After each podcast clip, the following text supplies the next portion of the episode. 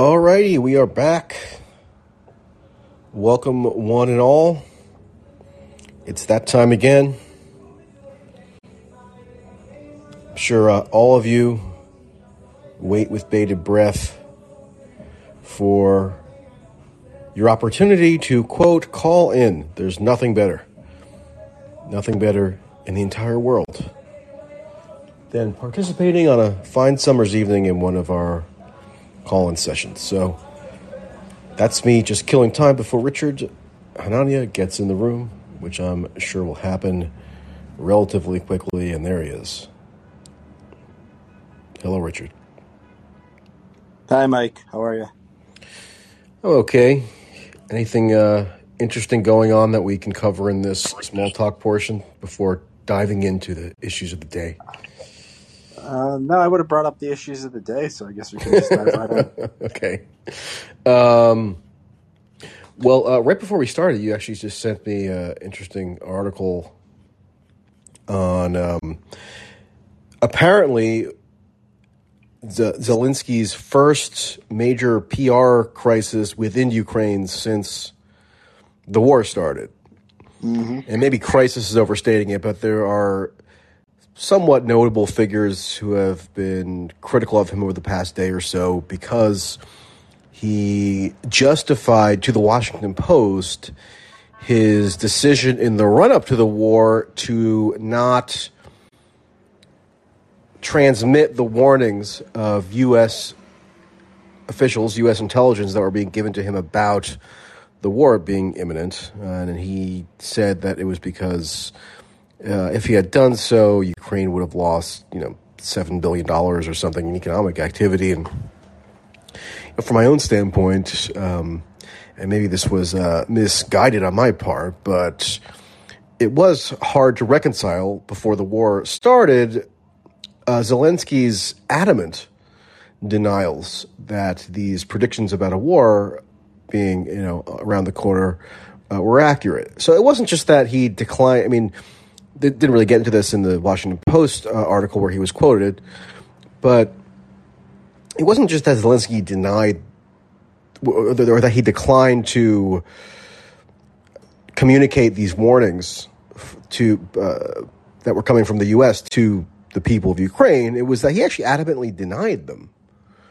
Um, and sometimes his denials of the veracity of these warnings were uh, verging on contemptuous, uh, meaning he was expressing contempt for uh, outside media and governments uh, for stoking a panic. He would he said um, something like that anyway, uh, and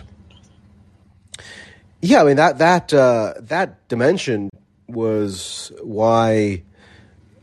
At least a p- part of why I was fairly skeptical of the truth value of those prognostications in the in the run up to the war, and um, I also know that it wasn't just Zelensky who was making these denials. Um, it was Zelensky's. I mean, Zelensky's the head of a party in Ukraine, right? So it was also people in the Ukraine uh, legislature. Because I, uh, before the war, I actually interviewed a Ukraine uh, parliamentarian, and uh, this was basically the party line that the warnings coming from the U.S. were hysterical, they were irresponsible, they were reckless, they were damaging to Ukraine's economy, and um, and basically the the prospect of a war was actually very remote. This is what they said. This is what the the parliamentarian actually directly told me, more or less. Um, and so uh, now for you, Zelensky, you know, a couple months on, to be uh, giving a defense of his conduct um, to to to uh, generate some, I guess, political uh, consternation at, at within Ukraine is, you know, moderately interesting. Although, um, you know, I, I'm not sure if it, it's one of the greatest sins that could have been committed because I mean, what what would have really been done that that differently if he had conveyed these warnings. everyone- um, I guess it's more left. it's more it's more notable just in the sense that you know Zelensky's had this like uh, saintly image uh, since the war started, where you know political dissension has really you know within Ukraine as best we could tell, has generally been uh, subordinated to the necessity of backing Zelensky.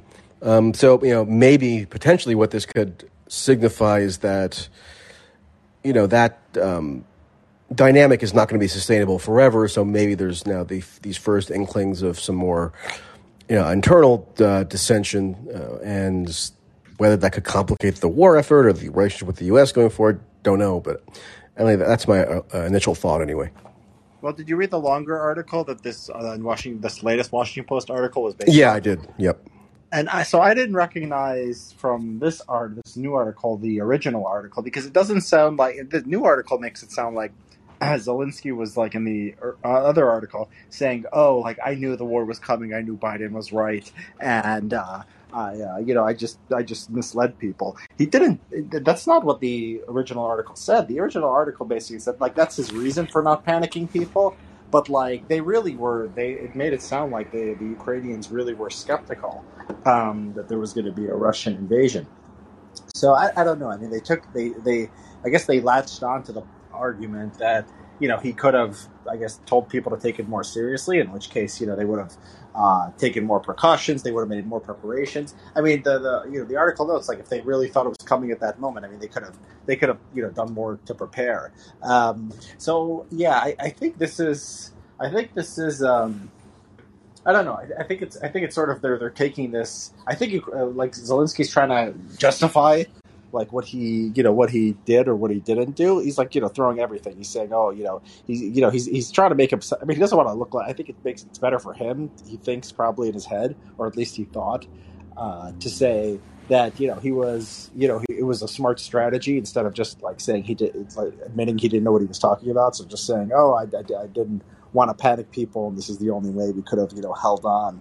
Um, but then, you know, it uh, looks like it didn't work out for him because people saw that and they're like, "Oh, wait a minute, you, you, uh, you know, you let us get invaded uh, unprepared um, because you know you wanted because you know you thought it was you thought we couldn't handle the truth." So, uh, yeah, it's. I mean, it's it's not that important. They, I think what's interesting um, is the like it's, you know it's a crack in the armor. It's like you know Zelensky yeah. is he going to like stay stay this god within Ukraine forever? Is he always going to have like a sky high approval rating? And is he always going to be in control? And people are always going to listen to him? Uh, maybe not. You know, you don't know how things are going to go as the war goes on. Yeah. Uh, what, what did you make of this article uh, overall? It was very very long. And, you know, if people haven't seen it, the headline is Road to War U.S. Struggle to Convince Allies and Zelensky of Risk of Invasion. It's basically just a chronology of when supposedly, you know, the Biden administration became aware of the potential for an invasion of Ukraine by Russia and what steps they took to try to convince uh, Zelensky and uh, EU countries and uh, others of the uh, veracity of the intelligence that they were getting. You know, uh, one thought that I had was that clearly this uh, article is framed in such a way as to portray the Biden administration in the most in the best possible light, at least in the sense that you know they were they had presciently uh, started warning about the war early on. That they uh, they knew that their intelligence was rock solid, and it was only a matter of convincing uh, skeptical partners that they needed to uh, follow the U.S. And you know there are the officials depicted in the article are kind of uh, you know framed as being you know as being you know having a heavy burden to contemplate what their next move should be. And uh, clearly, the uh, Washington Post articles got high uh, level access for it. Uh, the Washington Post reporters, rather, got high level access for the article. Jake Sullivan is quoted on the record in it, and uh, other you know high level officials are quoted uh, anonymously. Um, but to, to, me, it seems like a, a, a so you got to think then that they're pretty confident, meaning those officials, that they're the ensuing article was going to be relatively charitable. Um, and uh, so, it, but it seems like a, an attempt to, you know, like when when the, when the war first started, immediately you saw this almost celebratory attitude among certain in certain quarters that U.S. intelligence had been vindicated, and so they finally put to rest, you know, the demons of Iraq, and uh, now the U.S. intelligence serv- the U.S. intelligence services on a very consequential geopolitical matter had officially, you know, rehabilitated the reputation for utmost uh, accuracy, and um, and basically. Uh, demonstrated that critics or skeptics were so totally off the mark that they were the ones who were uh, discredited. And I'm not denying here that, to some extent, the predictions by the U.S. intelligence services of Russian uh, intentions were were accurate. Uh, but it seems like. Um, you know this this article is just one in a series of attempts to sort of almost mythologize that uh, intelligence collection and dissemination tactic that the Biden administration undertook is this, you know, new uh, gold standard, and to, um, you know, put it in the most possible, in, in the most favorable possible light to, uh, in, in the longer term, kind of uh, revive the and solidify the reputation of both the intelligence agencies themselves and also, you know, maybe even Biden and his uh, senior officials. So there's there seems to be a bit of a self interested motive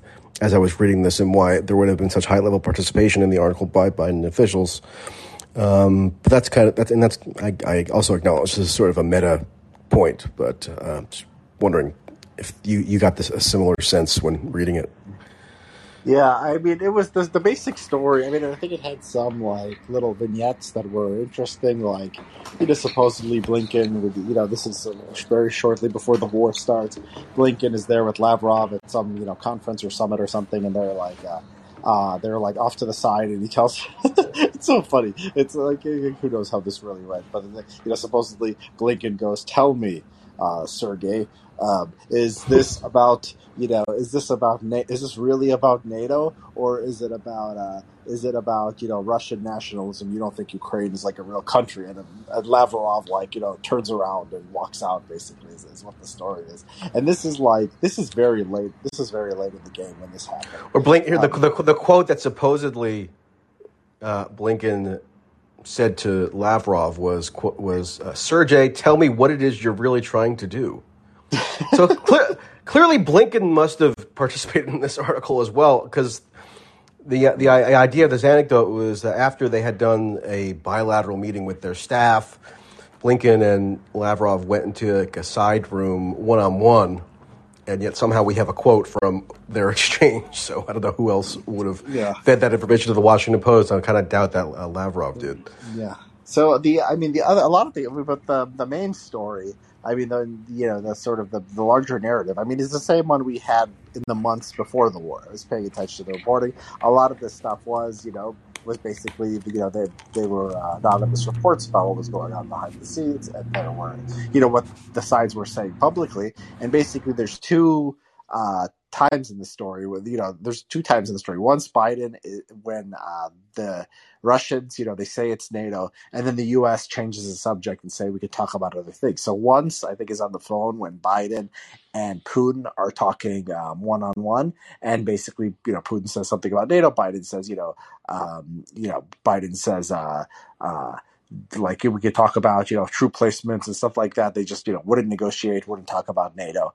And then uh, Wendy Sherman uh, was talking to somebody on the Russian side. I forget I forget who exactly. Um, it might have I, I yeah I don't think it was Lavrov, but it was somebody. No, it would have would have been like. Um... Lavrov's deputy or something because it was the article says it was Sherman's uh, counterpart and Sherman was deputy secretary of state. Uh huh. And say, and, and it's pretty much the exact same thing.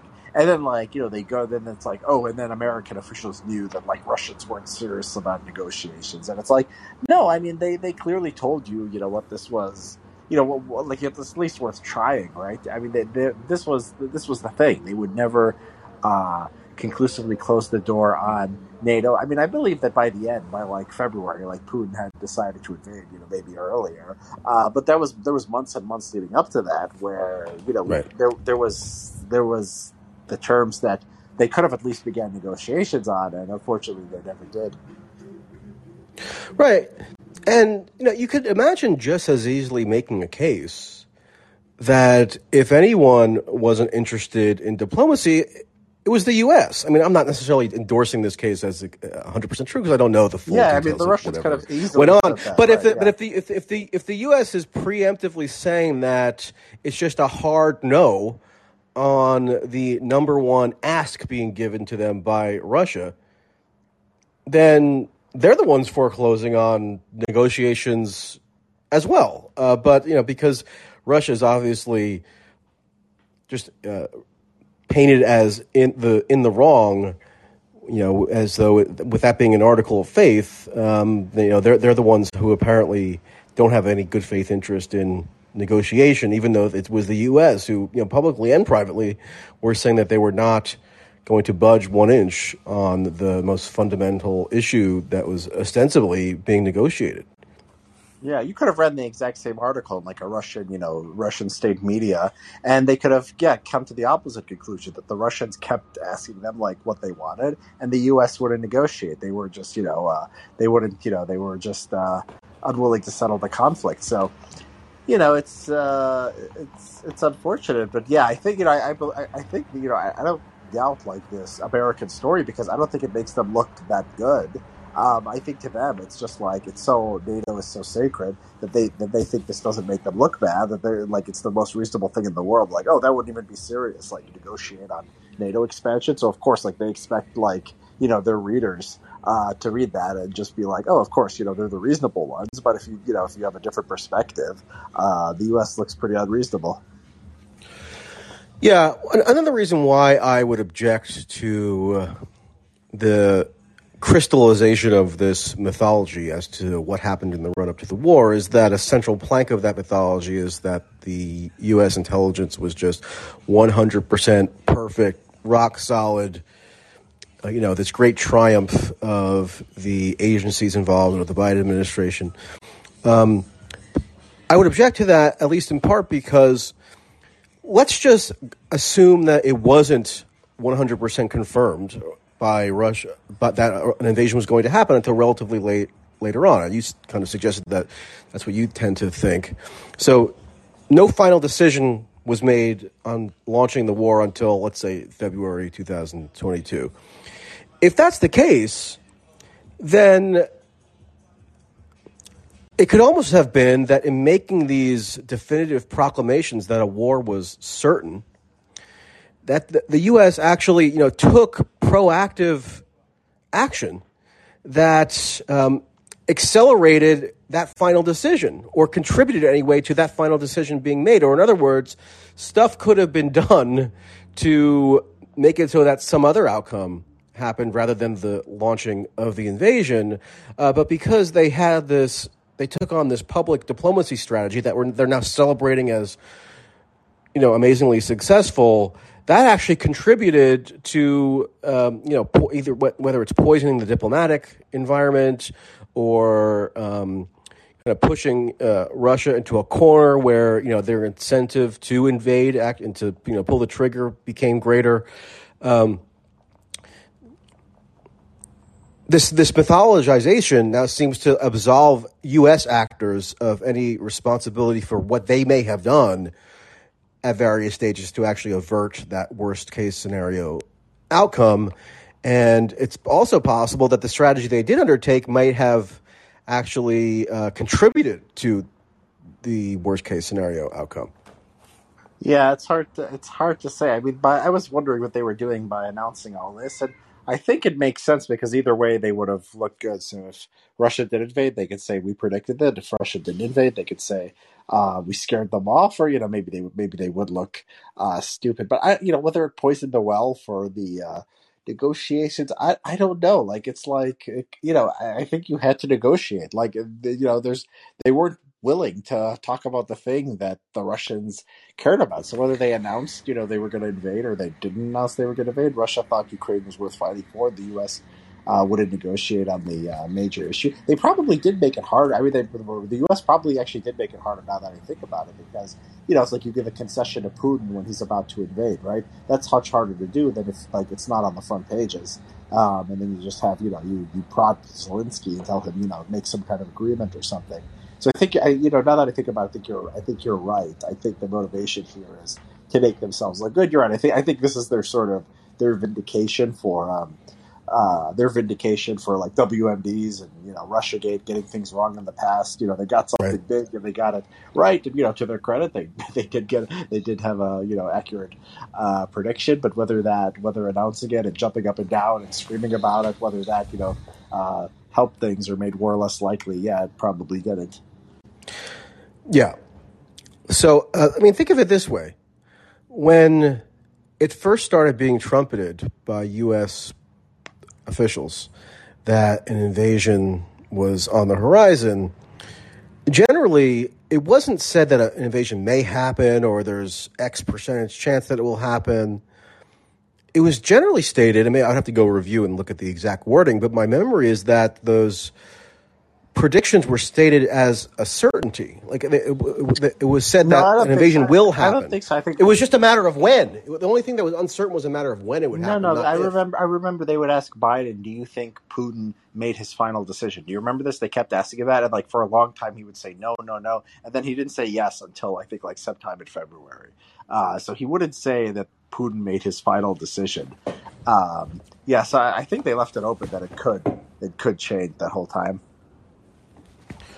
Um, I don't know. Uh, aside from whatever Biden said personally, the way that the intelligence estimates were presented, um, beginning last, I think November or December, was that the invasion was going to happen, um, and it, the only the only uncertainty was exactly when. Like they were, I think no, there was. A, yeah, I don't. Well, I, I, I, have to, I have to look it up. I, the, don't the, think you brush aside what Biden was. I mean, Biden is you know the administration, so you can't brush that aside. Okay, okay. Well, that that was sort of like a technical point into what I was going to what I was going to say, which is that early on, the U.S. already, uh, to some degree, began to stake its reputation on the accuracy of the prediction that Russia would invade Ukraine, right? Mm-hmm. So you have to, so, so that was already like a, an initial dynamic going into these negotiations.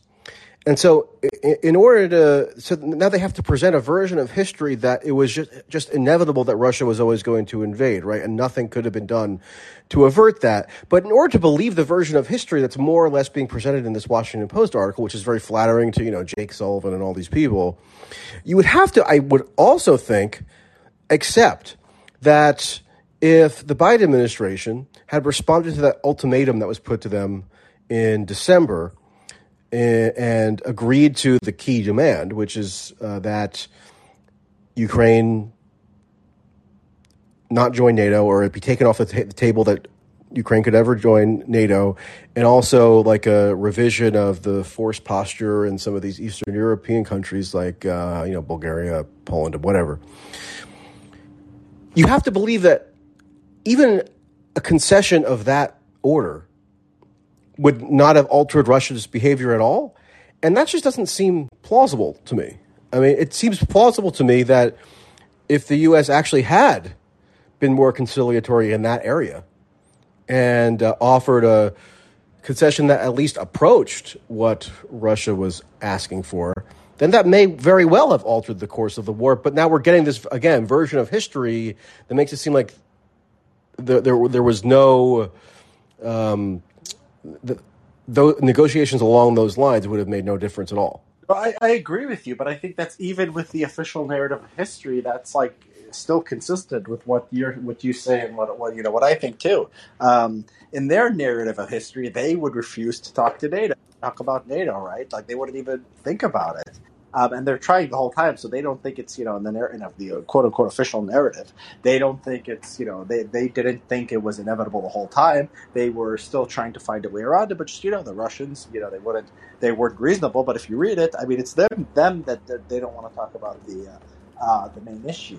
Um, so I, yeah, this I don't think the official narrative was like inconsistent with with any of that. I don't think you know they ever said it was inevitable. I mean, they they would you know the Biden thing is important. I mean, Sullivan. I mean, and so their idea was like you know Putin didn't decide. You know, there, there was like it was like. I mean, I think the, the perspective they were taking was like, okay, we have our like absolute value, like which is like NATO, like you know, is an open door and anyone can come into NATO. And then if like if that's not if like Putin can't like live with that, then you know he just wants war and but let's try like other stuff and then if we try this other stuff um, to negotiate on these uh, other other issues then we'll see if he's serious right? So that's that's their perspective i mean but and so like from their perspective like oh it was inevitable because russia you know um, couldn't accept like just the the sacred you know our sacred value. Uh, but if you don't hold that as a sacred value then it's like no it, like me and you think it could have it could have been prevented. Like maybe maybe if you even ask them like if you had said no NATO, like, well, I don't know what they they would say, but it's like it's so unthinkable that like nobody asks them that question. Like, you know, I wish somebody would ask them like, if you just said uh, Ukraine will never be in NATO, um, and maybe like you know Russia can have like the territories that are uh, uh, that are already occupied before February 24th. Would Putin have invaded? Like nobody even thinks to ask that because that's so unthinkable. Um, and so like we don't even know if that's like part of the official narrative.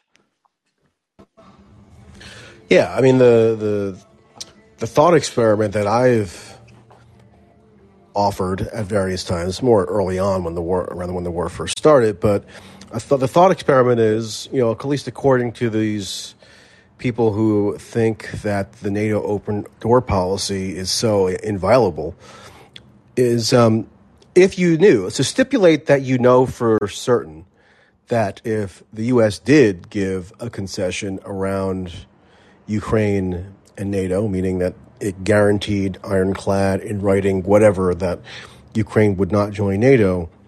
Um, would you accept the, that deal if it meant the prevention of the war?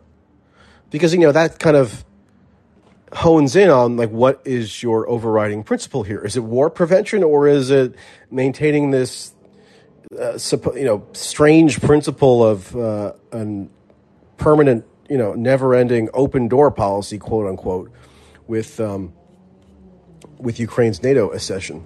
And even in, and uh, you know if you say no, you wouldn't accept that deal, then you're saying you're willing to launch a catastrophic. You're willing to at least countenance the initiation of a catastrophic war, all the casualties, all the economic disruption, simply in service of maintaining this sort of arcane principle that not that you know most people don't really care probably if Ukraine can technically have the ability to enter NATO you know in 10 years.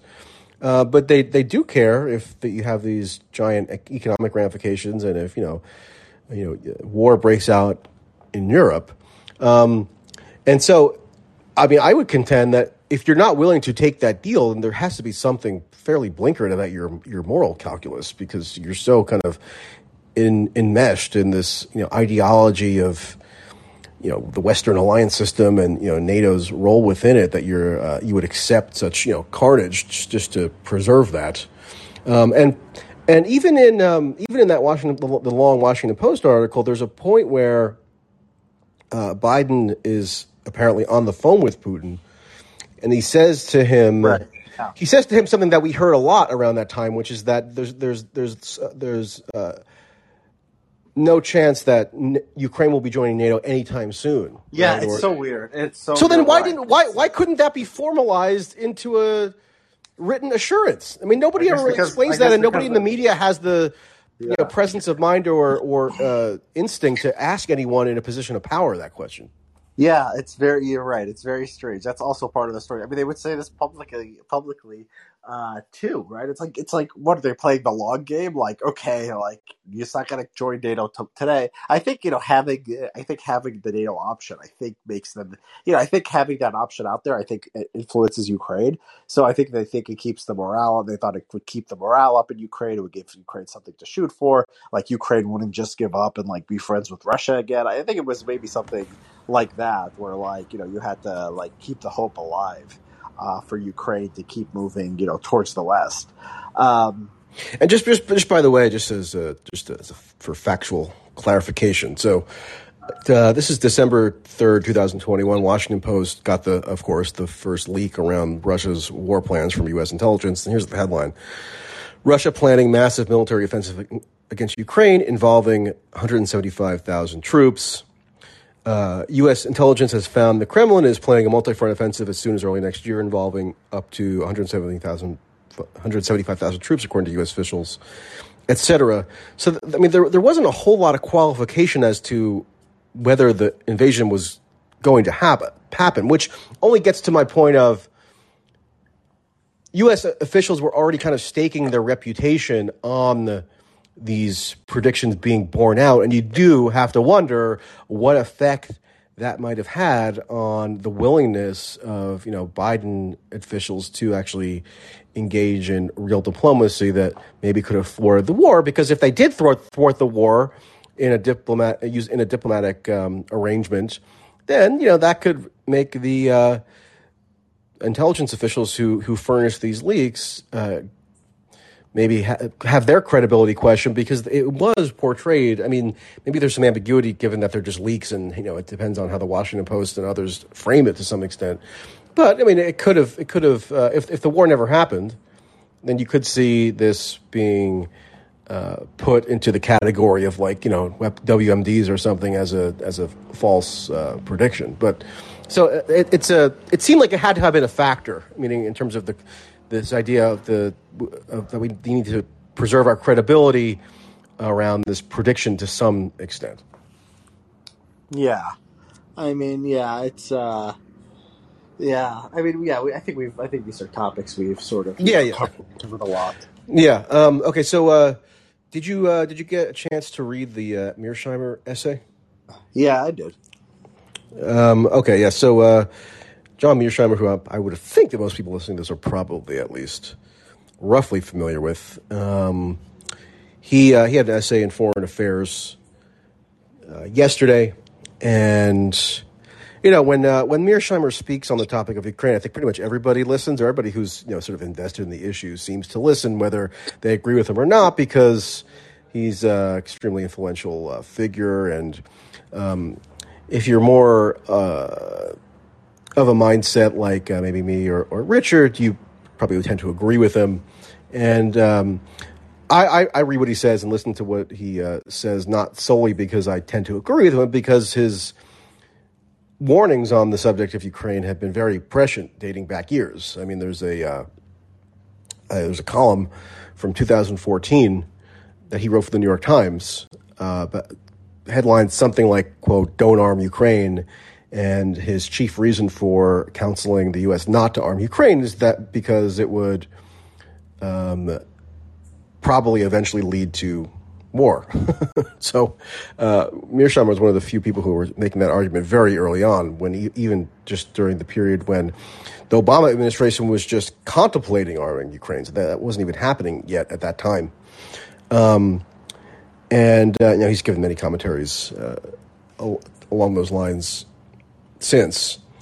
Um, but he has a he has a new essay where he makes pretty stark uh, a new round of stark predictions, and he said this in various forms before uh, this essay was published.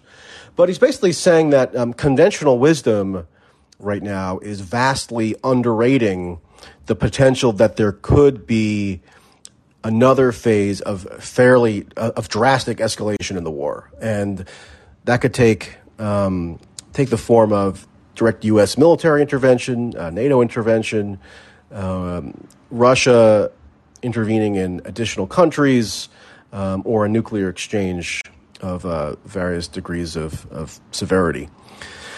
Um, and, uh, you know, I think at the very least, Mearsheimer is correct in diagnosing a flaw in conventional wisdom right now, which I think just because of the, the, this war grinding on now for many months, and at various times it fades into the background. Um, you you do see an underrating of the potent, that potential for escalation, and even within like the pro Ukraine online community, which I tend to be somewhat familiar with because they uh, like to make their views known to me directly and not in not the most uh, friendly terms often. Um, but even within like you know that the these uh, you know, think tank crowds and whatever. Uh, it's pretty much conventional wisdom that the U.S. Uh, must not allow itself to be constricted by you know f- uh, unwarranted fears of escalation, and they'll they'll say that you know Putin's warnings are hollow uh, on on this score because he uh, said that some escalation might happen if Finland and Sweden join NATO, but then they started the process of joining NATO and nothing happened. Like that's their counter argument as to why nobody should be concerned about escalation anymore. Um, so stuff like that pretty much has congealed into conventional wisdom, I think, uh, more or less. And I, I actually think that um, with a war, with the war being in a, in a, period of less intense focus, that actually make, may make it more likely that there is some escalation than it would have been earlier on when the focus was intense, because you know the um, incremental uh, additions to, for example, the scope of the U.S. involvement or um, the incremental changes in the Ukrainian military's approach, where now apparently they're more uh, focused on long range missile attacks within Russian held territory. Um, those are going to get just by nature of the attention being applied uh, less scrutiny than they otherwise might, and therefore escalation could could happen out of that. And even like the term escalation now, I uh, you often see trolls sort of. Maybe not they're not all trolls, but a lot of people who are active in pro-Ukraine online discourse will uh, have made the concept of escalation to a meme, where you know it's only Putin apologists who claim to be wary of escalation, because actually what they're wanting to do is um, demand Ukraine surrender or uh, cut off resources to Ukraine. And uh, so escalation is just their um, is just their ven- claiming to be concerned about escalation is just, their veneer for you know pursuing their uh, Kremlin uh, apologia or something like that. Um, so you know, Mearsheimer sketches out some avenues for escalation that actually I've talked about it various times, and I have tried to.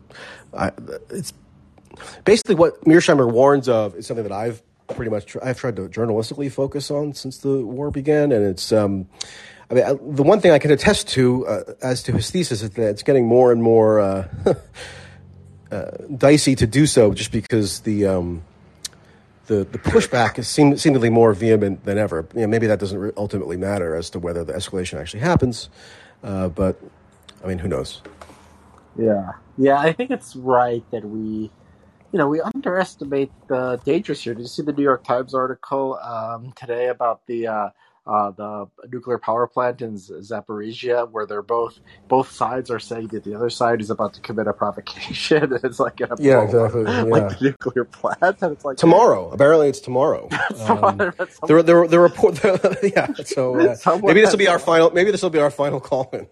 Um, yeah. Uh, yeah. Apparently, apparently uh, what the Ukraine, whoever it was, the operatives of Ukraine who made this warning, uh, they they claim that uh, Russia has told its personnel at this nuclear facility not to go in tomorrow because they're going to be staging a false flag attack. Yeah, and, and, and also today, also today, apparently, what happened was you know another uh, Ukraine. Uh, there was another attack in Crimea but in a different part of Crimea than had been the case before. So the other, the, the previous two attacks on Crimea that hasn't that Ukraine hasn't officially taken credit for, but they've but you know anonymous Ukrainian officials have taken credit for it in various news reports. Said you know the public accounts of some of these you know defense ministry uh, operators have alluded to it being you know the work of Ukraine. But but but today um, there was an attack in uh, this place Kerch, K E R C H, which is uh, which is actually right across, for, you know, which is at the, the, the, extreme eastern end of Crimea, which there where there hadn't been an attack uh, as yet. So even even the scope of the Crimean uh, front seems to be uh, expanding.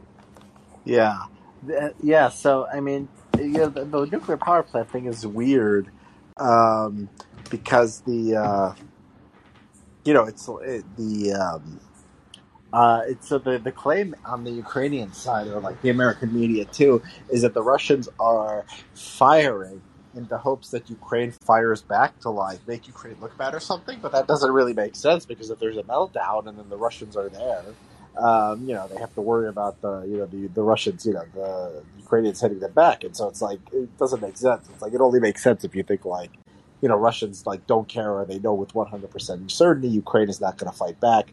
Um, you know, there's there's shelling going on, so obviously Ukraine must be must be firing at this uh, at this play. So yeah, this is just you know this is just one thing that can go terribly wrong, and this is like pretty, this is on the front lines of the fighting.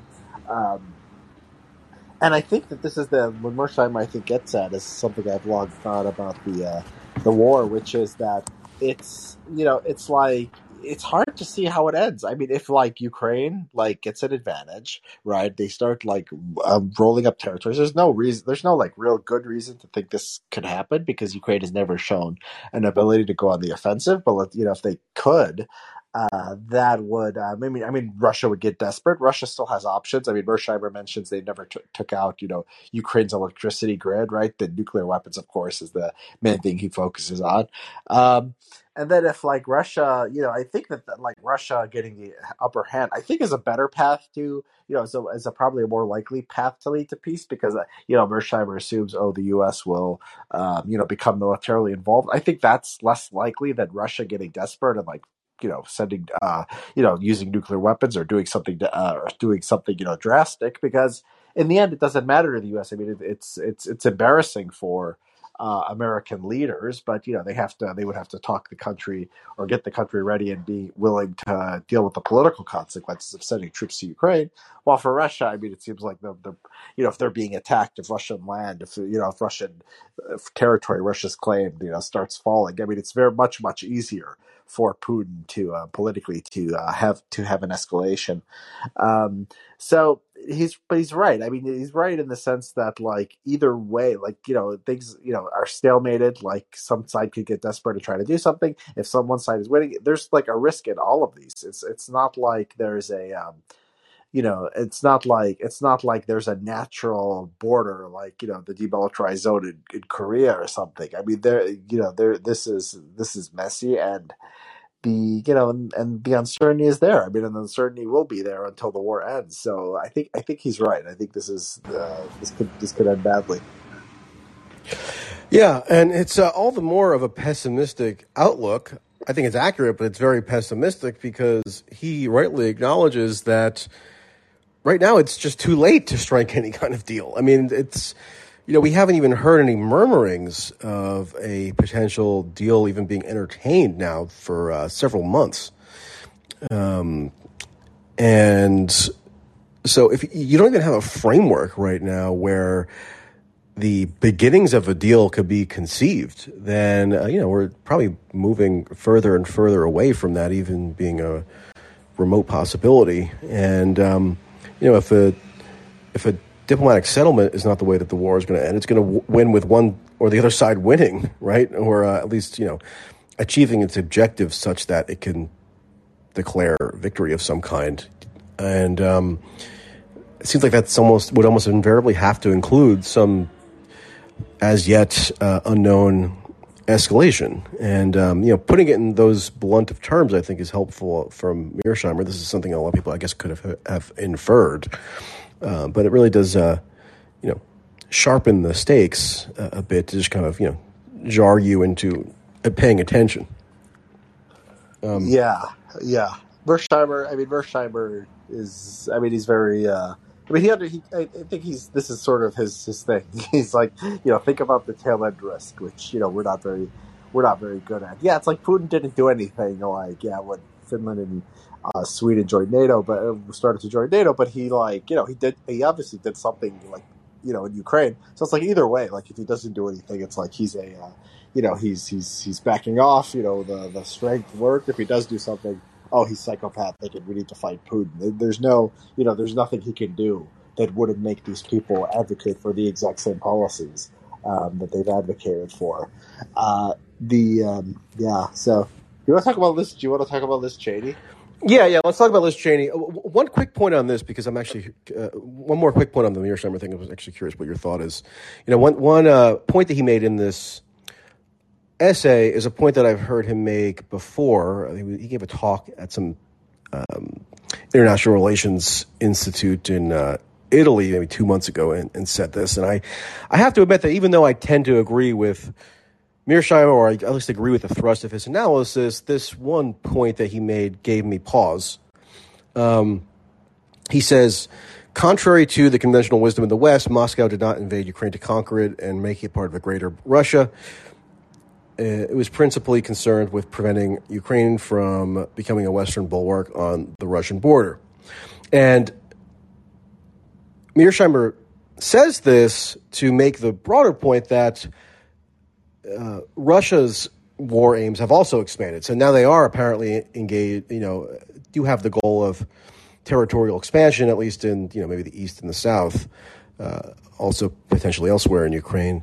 Um, but I guess I'm just not certain how Mearsheimer knows that exactly. I mean, it very well could be, and I think almost certainly is, that the chief goal had to do with Ukraine becoming a Western bulwark, um, and you know the in- intensifying military integration between U.S. and the U.S. and Ukraine and so on, which we've been over often uh, on this show and elsewhere. But um, I, I, I can't discount that there also was at least a secondary or you know tertiary or whatever goal of some sort of um, conquest on the part of, of Russia, given that they are they do now seem to be annexing territory. I mean, they're you know supposedly going to hold a referendum in Kherson um, next month, and and so uh, I, I, guess I'm, I'm not entirely sh- uh, sure what the basis is to say that it's simply wrong to say one of the initial aims of the war is uh, territorial expansion or, or conquest. I, I, I simply don't know.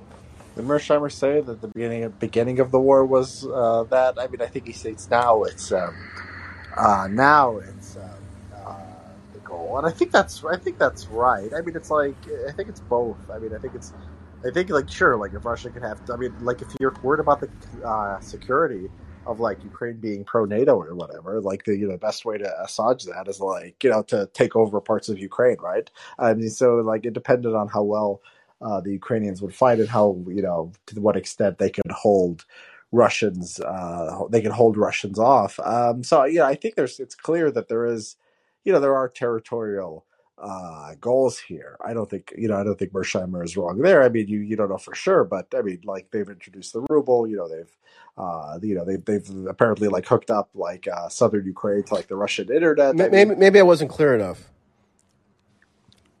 Yes, there are territorial goals now, mm-hmm. and but Mearsheimer says when the war was launched, conquest or territorial territorial expansion was not an objective of Russia.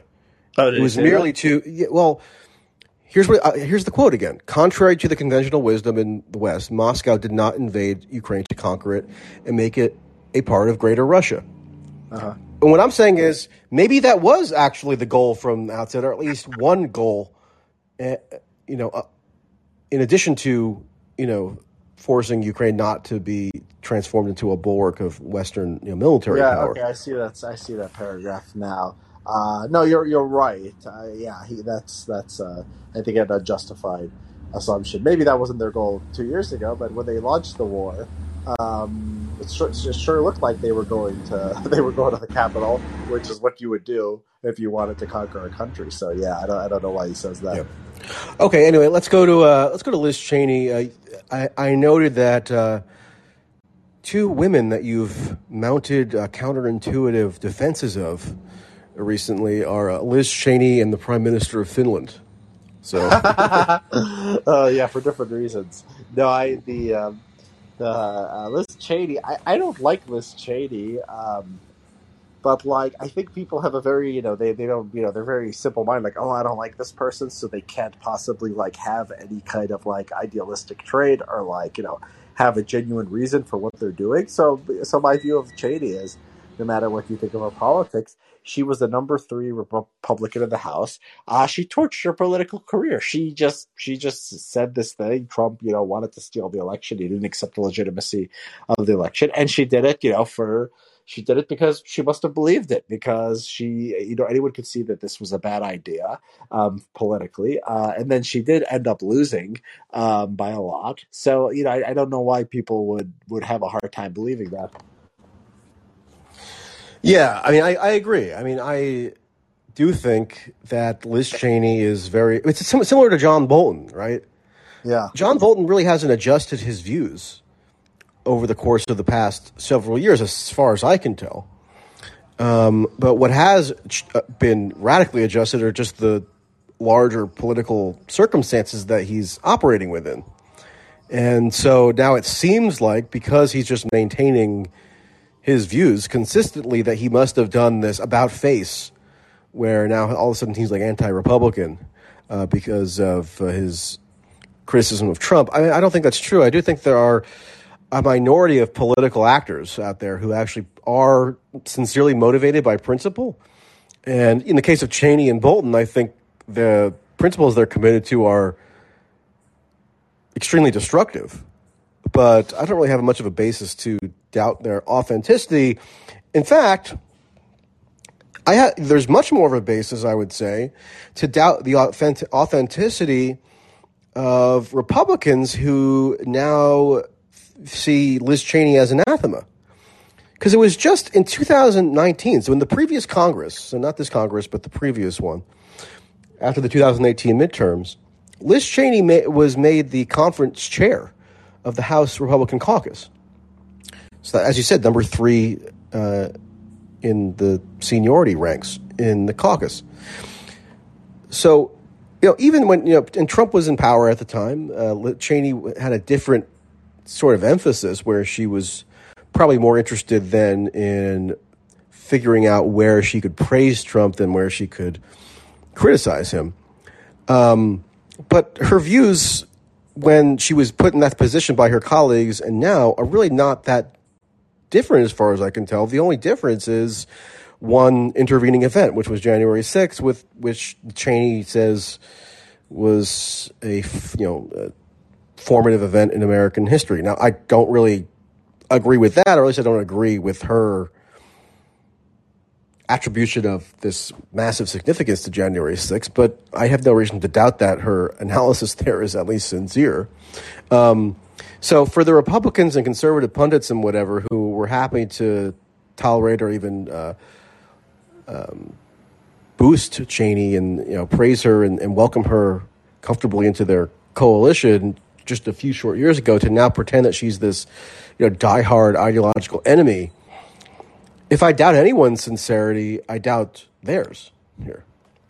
Yeah, I think you're. I think you're right. I mean, I think the, you know, it's it's it's weird because like these, you know, these ultra MAGA people, you to ultra MAGA to use Biden's uh, Biden's word words. There's um, you know, it's like you can't get them on the like they won't engage with it, right? Like you, you could tell them like this is, you know, why was she in good standing with you know the the Trump's Republican Party until you know the January 6th stuff, and you know they can't they can't tell you, and like why is Lindsey Graham? You know they'll say they're anti-war, so why is Lindsey Graham, uh, you know Trump's biggest you know biggest booster around? Um, so yeah, you're, you're right, and you know it's like it's not that it doesn't mean that Liz Cheney is you know good or, or right, but you know she she did things for reasons other than um, political gain. People like, oh, she wants a you know she wants a show on CNN. Like, no, like why why do you think her life ambition is to have a show on CNN? I think her ambition is to be a successful politician. Like, there's no reason to think like being on CNN was her goal. Like, yes, she can be on CNN now, but like that's not. Um, you know that's that doesn't there's nothing in her life to indicate that that's what she set out uh, to do um, so yeah i mean yeah and it's funny i mean you get all these responses and people are like genuinely angry by this it's like why be angry like like it's not like like, like you don't have to think like, Yeah. every single thing about like her is bad like if someone says like oh she's got a like a, a nice outfit on like you don't have to be like angry that, like someone said something nice about liz cheney And you're not even saying something that's nice. I mean, saying somebody is consistent is not necessarily to say that they're nice or necessarily to valorize them. Well, Um, they say they have a true belief, like a, they believe in something, and they're willing to sacrifice their political self interest for it. I do think that's a compliment. yeah, maybe. Um, Well, sorry to do uh, Moore's law, but I mean, you could say Hitler could had say about consistent Hitler, beliefs. of course. Yeah, I mean, No, you- I don't know that that would be Hitler has a- necessarily praise. you would- yeah, I mean, but that's fine. I mean, you could say someone has a genuine belief in something. It doesn't mean that they're good. Obviously, they can have bad beliefs, but uh, Yeah, I mean, I was just saying that to, to, to say they have genuine beliefs and have, you know, followed them consistently is not necessarily to praise them or say even say something nice about them. I mean, it can be a horrible thing that somebody has consistent beliefs that they're sticking to. Anyway, that's sort of a minor point. Um, you know, when when the JFK Library awarded Liz Cheney its Profile in Courage award, uh, I made fun of it just because it was so representative of a certain liberal tendency to just latch on to whoever is you know the most Oh, I didn't know, high I didn't know they had this. I didn't know they had this. This had a yearly profile in courage thing. So let's see who the, I want. I'm interested. So it's Yeah, well, it was this this this year. It was Zelensky and Liz Cheney got it. They gave one which, to which Kofi, like yeah, Kofi Annan, McCain. Oh, this is so lame. Zelensky and Liz Cheney. They so they gave him two this year. Edward Kennedy. Edward Kennedy. yeah, Ted Kennedy. Yeah, Karen Bass. What did Karen Bass do that was courageous? yeah. Well, I don't know. Probably her activism in the L.A. in the. 80s or something. Anyway, the, I, I made fun of the award of this award going to Liz Cheney and Zelensky just because it was so perfectly emblematic of a certain liberal sensibility. Um, but if the criteria for a JFK Profile in Courage Award was something like sticking to one's principles even in the face of adverse political consequences, um, then you know maybe Liz Cheney did deserve the award. Well, they gave it to Mitt Romney last year, 21. yeah, exactly. Zelensky and Cheney. And they gave it to the Secretary of State of Michigan, some woman for some reason. Uh, oh, and then they have this other guy, Rusty Bowers. Do you know him? He's like the uh, Yeah, the Republican Arizona uh, Speaker of the House, yeah, in Arizona. Uh, and then they gave it to some woman in uh, election employee, Fulton County. Jury. It's just every year. It's like it's Yeah. like just just like anyone who opposes Trump. That's Yeah, it's just it's just the uh, it's just the uh, the bit player of whatever the that the uh, most recent Trump controversy is. Um, Oh, they gave it. They gave it to Mitch Landrieu, the mayor of New Orleans, for removing Confederate not monuments. when was that? Mitch, Mitch 2018. Landrieu's actually in the Biden administration now. Yeah, yeah, twenty. Yeah, yeah. So uh, I I don't know. I don't think they. I don't think the JFK. New Orleans Center- is like a what, like a seventy percent black city. Like I don't think that was that took tons of courage. yeah. No, I'm sure. Uh, I'm sure his uh, political future was hanging in the balance when he made that decision. Um, but you know, so those other examples, no, the the consistency or uh, you know doing something based on principle in the face of adversity criteria would not apply to some of those other people you mentioned. But you know, it could well apply to Cheney. So I guess you know if that actually is your criteria, then okay, Cheney, maybe maybe she did deserve it. Um, do you have a you want to? What was your you want to? Enlighten everyone as to your defense of the prime minister of Sweden, uh, Finland, why, who was caught, who was, uh, who was. I I mean, I don't know exactly. A video came out this week of her partying. Um, it, it doesn't even seem like much of a party, really. It just seems like a bunch of people in a house where they are doing like a goofy dance to a song, and somebody recorded it. I, I don't know if uh, that was leaked or how it came out exactly, um, but. Um, it uh, provoked some some commentary as to whether that was you know uh, proper for her to if it was proper for her to be uh, pictured drinking and partying as a uh, as the head of government of a country. And um, I mean I mostly thought it was funny that like she's seen as this cool uh, you know fun hip young prime minister. And she's also you know manifestly No, so- the most so militaristic she had- prime minister that had- Finland has had in a long time because she's she had spearheading NATO message. membership.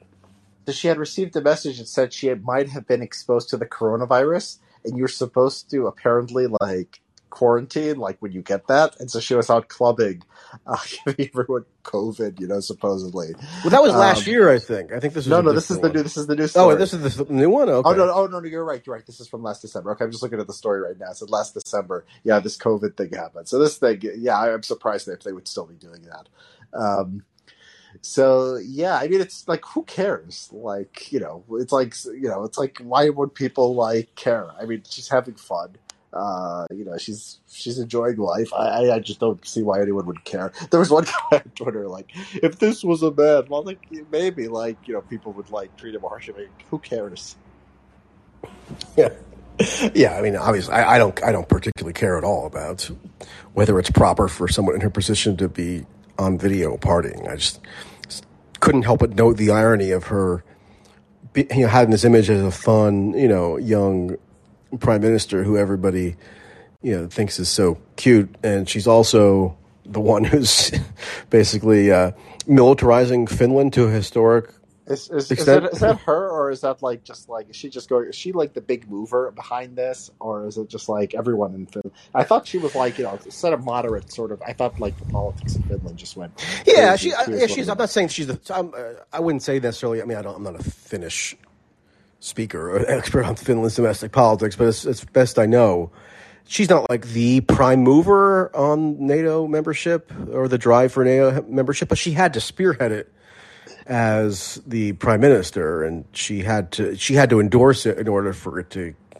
you know, be be actionable. So no, I'm uh, a, it's not think, like she snapped her fingers yeah. and it happened. It's it's generally supported based on polling within uh, yeah. Finland, and it did pass overwhelmingly in the Finnish uh, parliament. I, I, but I know it's still sort of general, ironic. As a general matter, I think we need younger politicians. I mean, we you know, it's like there's no you know, we have like politicians in their 70s or 80s. No private company has this because your brain is you know, your brain and physical stamina have deteriorated by that age. So like I think it's just very good that they have you know a, a prime minister in the mid thirties, and you know we should we should have more of that. if like if that means like she parties, like okay, like she has the energy for it because she's actually young, unlike these people who are politicians who like you know need to be in bed by eight o'clock. Okay, so to conclude, Liz Cheney and Sanna Marin, I think her name is, are uh, both are both they're both super they're both super cool. Um, and profiles in courage. Okay, let's go to some calls. Old, you are up. Hello, can you guys hear me? Hey, yep, can hear you. Awesome. Thanks for having me on the show. I've been listening to your takes on Ukraine, and I sympathize with a lot of the concerns that you have with sort of the Western response or diplomatic position leading up to the war and even prior to that. But where I differ from you guys is that I feel like Russia is overwhelmingly to blame for both the war and its sort of state as a country, which I would say is very bad.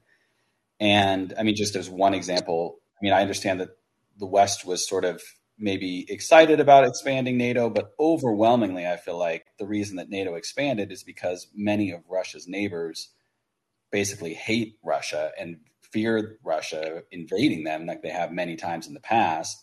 And that was the, the main driver. And I guess what strikes me as strange about your take on it is that I feel like the framework that you use is very similar to a lot of sort of standard woke leftist views of things where it sort of tends to be anti-American or view America as sort of suspicious in its motives and and capabilities, and also sort of views power dynamics as sort of inherently the fault of the more powerful party. Uh, in this case, obviously, the West is much, much more powerful than Russia.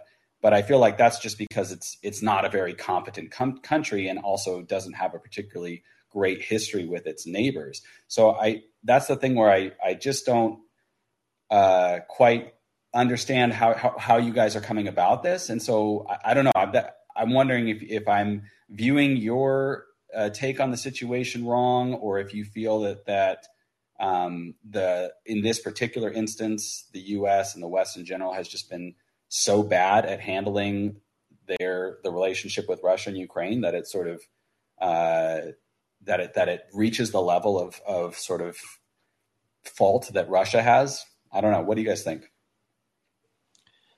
So, I mean, the you know the idea that Ukraine has always been sort of a monolith against you know monolithically you know against Russia is, is wrong. I mean, they've they've been you know just polling you know five ten years ago showed it was pretty evenly divided. So, what was the U.S. you know what was the U.S. Um, justification um, in those days of trying to move closer to Ukraine, trying to make a military alliance with it? You know, so, uh, supporting uh, Maidan. Like I, I I do see I do see a lot of this tension being uh, being the result of American uh, involvement in the in the region. Um, and so, you know, I mean, the I agree that these uh, states in Eastern Europe are often, you know, they they have you know they have their own rational reasons for being. Um, for being hostile to Russia or for uh, fearing Russian Russian power, I think that's that's true. But you know, Russia, I think, has reason to think that the U.S. would overthrow it if it if it had the chance and wants to encircle it and wants to make alliances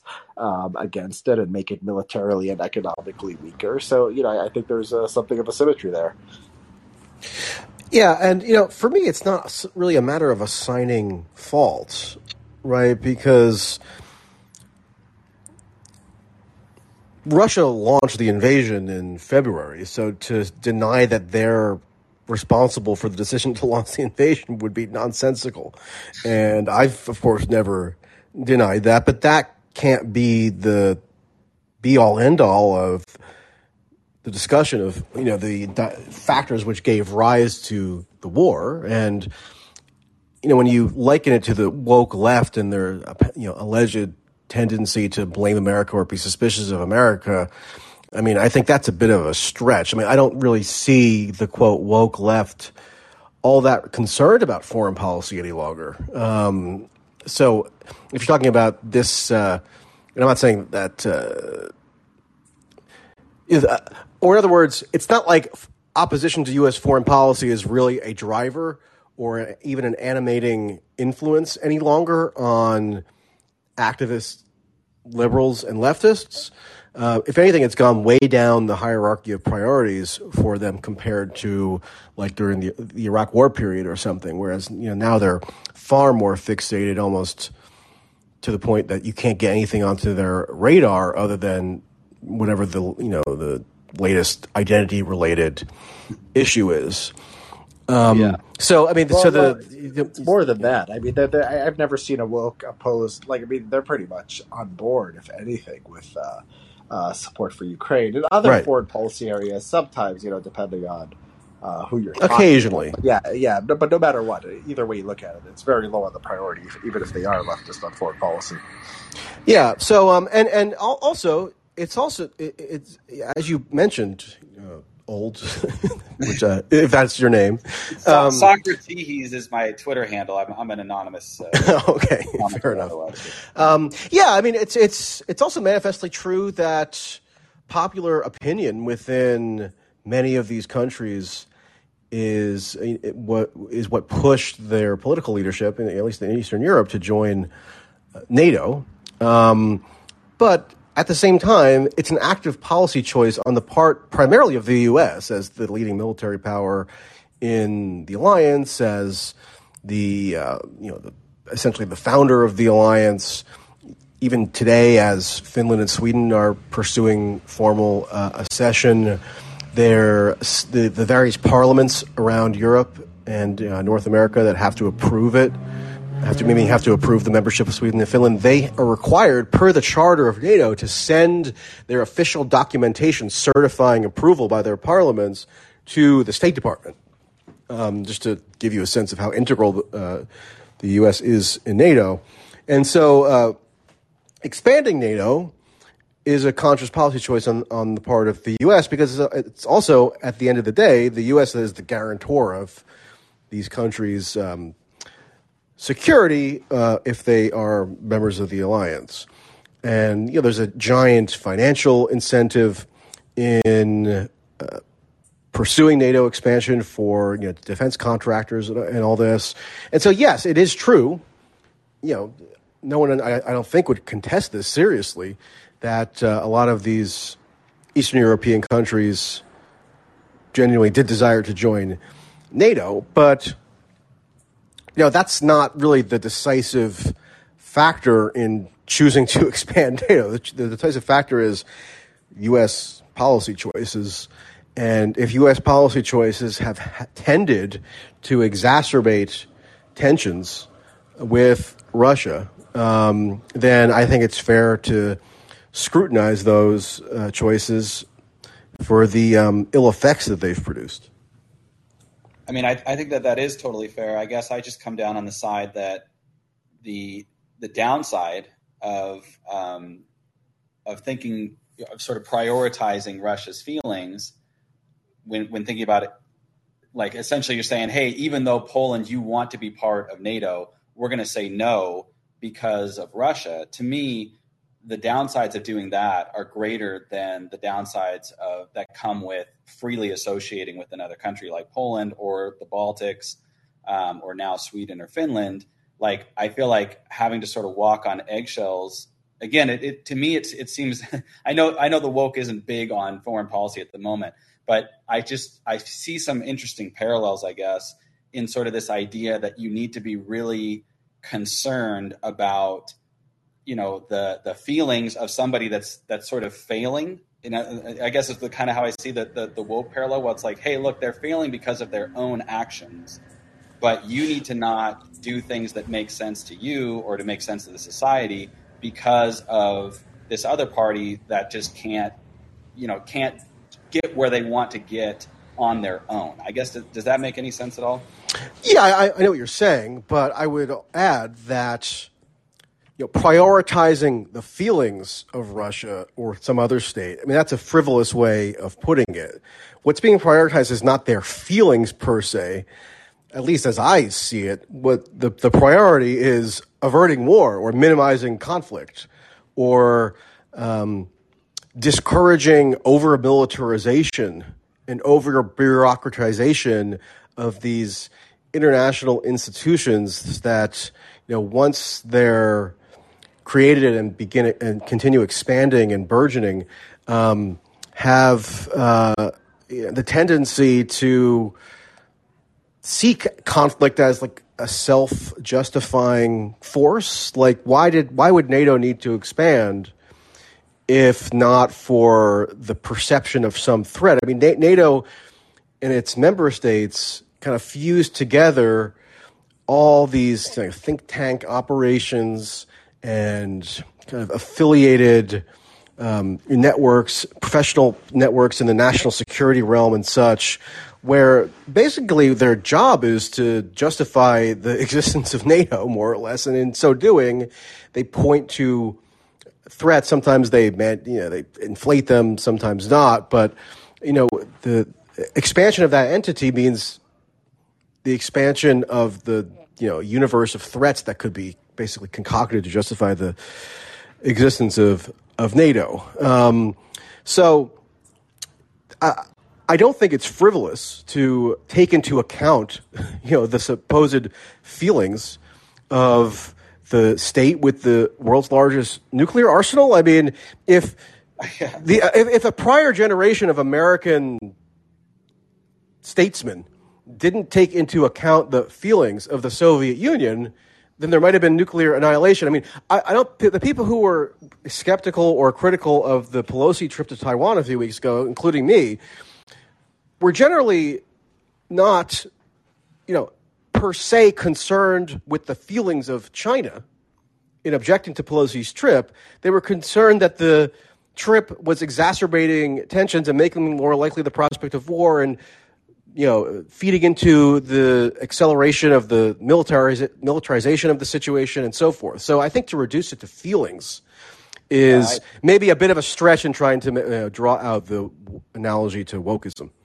Yeah, I, I, I don't mean to say that that uh, it's just about feelings in, in the sense of like being caring at all about Russia's feelings. Obviously, that's part of diplomacy is trying to understand the other side's position and work as much as you can to accommodate them, you know, without, you know, collapsing your own position. But I guess at the end of the day, just to think about Poland, which again was something that Russia was very, very upset about, you know, at, at the end of the day, either it's a yes or a no. Either you're saying, look, Polish people, you really want to be part of this alliance because you've been overrun several times just in the past few generations by Russia.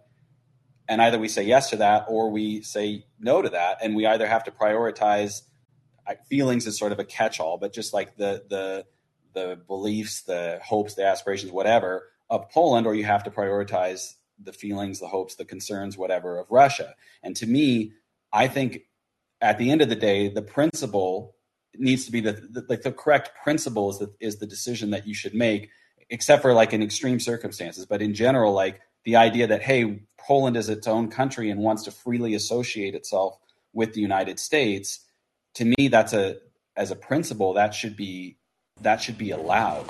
And so, if you have to choose between one or the other, either choosing for Poland, for instance, or choosing for Russia, you should choose the side that the, that the general principle is is the proper one for. But the U.S. can, I mean, the U.S. can choose what it wants too, right? Nobody's saying Poland can't choose what it wants.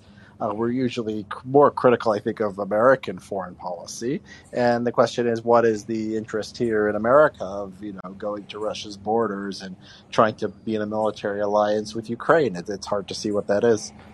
Yeah, and, you know, he, uh, also aside from the question of whether, on principle, it's correct to prioritize the feelings. I know you don't aren't necessarily attached to that term, but to prioritize the feelings of Poland or the feelings of feelings of Russia.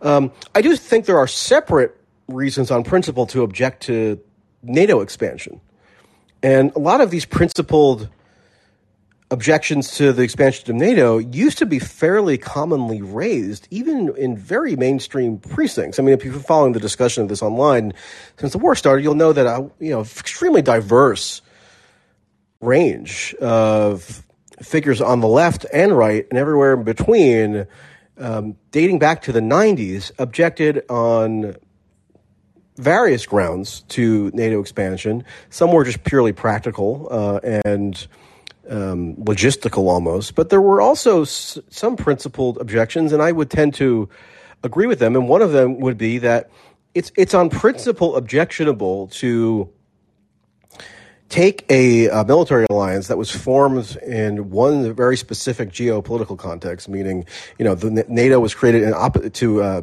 to blunt or counteract the Warsaw Pact, and then you know by 1991, the Soviet Union resolves the uh, dissolves rather the uh, the initial impetus for the creation of NATO has been you know literally mooted, and yet um, because there are uh, a, variety of vested interests. I mean, Russia was not a military power at that time in the 90s, and yet NATO expanded anyway and it wasn't conceivable, at least then, to say that you know it, it, was done to because there was this imminent threat coming to Eastern Europe from Russia. I mean, Russia was basically in shambles economically and, and otherwise, um, and so to expand NATO at that time and fortify into this global behemoth, I think could have been objected to on other principal grounds, such that you know we should not. It's it's. Uh, dangerous or destructive or corrosive in a, a number of ways to latch onto the you know, inevitable expansion of a military alliance that has no longer even could no longer even serve its the purpose for which it was initially created because the maintenance of blocs of militarized countries kind of could, could almost uh, is, is, inherently a dangerous proposition because it means that it would have to be arrayed against something or someone Otherwise, why would it exist? Um, and so it, that could that theoretically produce avoidable conflict down the line. And um, so I, I would suggest that there are some principal reasons to object to NATO expansion, even, NATO itself, um, separate and apart from whether we are right to prioritize the you know democratic desire, if you want to put it that way, of Poland versus Russia. Um, just as a quick side note, I mean, it actually has, and it has been unclear at various times whether these these tiny, you know, post-Soviet microstates that have joined NATO recently, actually under Trump, like uh, North Montenegro, uh, or, or, Montenegro rather, North Macedonia. Like when Montenegro joined, there was limited data, and hardly anyone even followed it or knew it was happening. But it was kind of like a 50-50 split, at least as far as I could see from the polling that was available in terms of whether the people who live in Montenegro wanted to join NATO. So it was kind of an elite propelled initiative for Montenegro anyway to join NATO. And um, that's because you know NATO is a, it's, a, it's an elite institution. It's where these national security operators pool their resources and you know uh, conspire amongst themselves, and I'm saying conspire in a half joking yeah. way. So I think there are you know there are there are other reasons why one might object. Well, I really appreciate the points that you guys made. It gave me a lot to think about. I'll just tidy up at the very end here and just say that I, I think I'm still on the other side simply because to me, the biggest issue in place, both with the Ukraine war and NATO, is preventing the type of sort of traditional war by conquest that I think Russia is at least partially engaging in right now. I just think that that's so damaging that even sort of the cost, Michael, that you brought up of kind of having this gigantic defense industrial organization that's growing and sort of justifying itself. And even though I don't think that the United States inherently has a lot of a lot at stake in Ukraine per se as a country, as Richard pointed out, to me, the overwhelming motivation for me being in favor of age Ukraine and in favor of sort of being able to expand NATO is because I do think that, that the international norm against sort of territorial conquest is so valuable that it's worth even you know the cost that you guys brought up. So that's I'll make that final point, but I really appreciate your time, guys. All right, thanks. Appreciate the call uh, and the uh, reasonable points made. All right, and uh, Eric, you are up. Love is an open door. That's what I think about with this open door policy. So, someday I'm going to have to um, collect all your uh, musical intros and make a montage or something. Oh yeah, oh yeah. Um, I give good montage. Um, but anyways, uh, yeah, I, I, I wanted to push back a little bit so maybe meet you halfway on the idea of Liz Cheney as being somewhat principled because you know obviously it's, it's you know this is this is classic uh, uh, perhaps gadfly behavior, but I think it's it's useful as always is um, to think about. But you know, I really do think that the thing that Trump did that rubbed her probably the, the wrong way the most was when he he said in the debate to Jeb Bush, "Well, yeah, you know what? You know what? The towers came down under your brother." I remember watching that debate. You know, if you remember it, um, thinking you know, I was never, I mean, I'm never going to vote for Trump or whatever, and I was never going to, but just thinking, finally, somebody says it, you know? And it's like, why did it have to be Trump to say that? To say that, like, you know, or when he or when he said that Bush lied the country into war, uh, led the country into, well war in Iraq, yeah. yeah you know, I mean, in her, you know, so I just think it's as simple as in, you know, in her mind, her heroic father, you know, saved us after 9-11 and then, well, but there the was, biggest... but there was years after that before yeah. I mean, Cheney was, and they were, you know, Cheney came to the Republican Party and then it was years after that when she turned on Trump.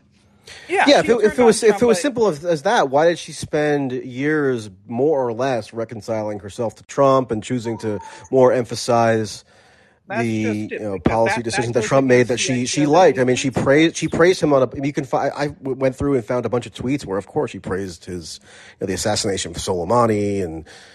Uh, you know, different measures taken on uh, Iran and China and all that. The point is that she praises. So that's if she was really, you know, principally anti-Trump. You know, she picked the most, uh, you know, late late comers issue, you know, January 6th to to come onto that. And of course, you know, what do you think her goal is? Her goal is to destroy Trump, you know, personally, I think. But, you know, of course she's going to take any type because at the end of the day that's the thing is that Trump and the neocons were mostly in sync. And, and other than Trump's bloviation and other than Trump's, you know, attempted resistance, they knew how to they knew exactly what to do to, you know, for example, keeping, you know, the Syrian troop movements, you know, secret from them. They knew how to.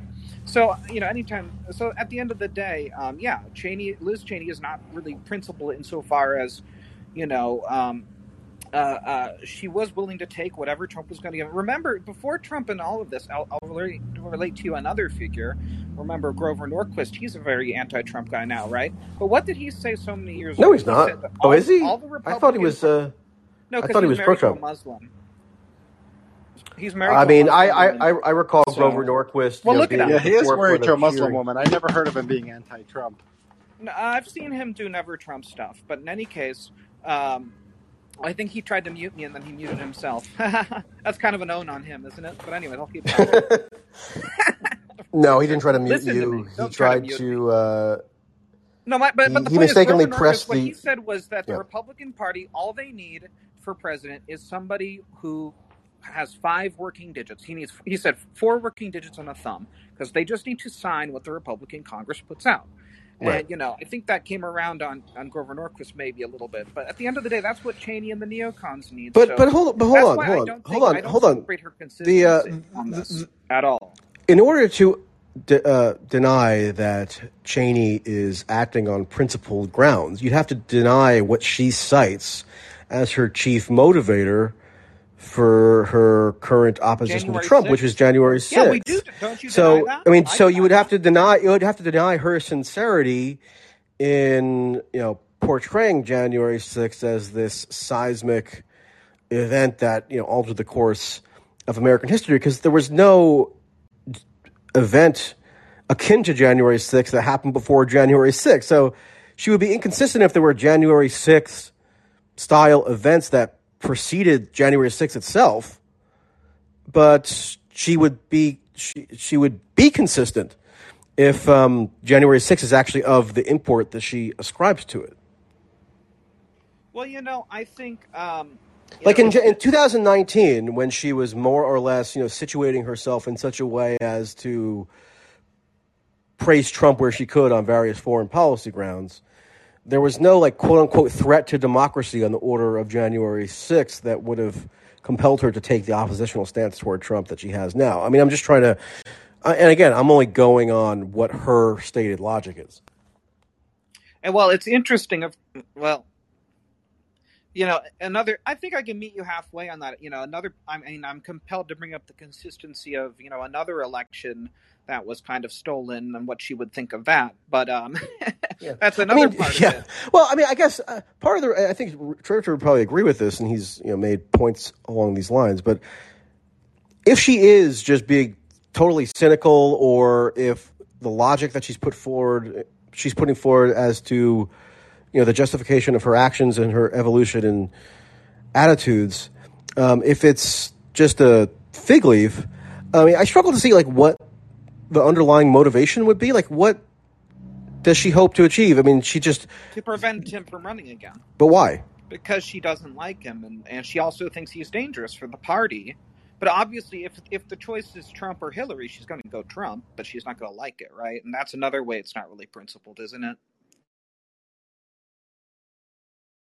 No, I don't think she'll. I don't think she'll vote. you think she would endorse way. biden though or endorse any democrat Oh yeah.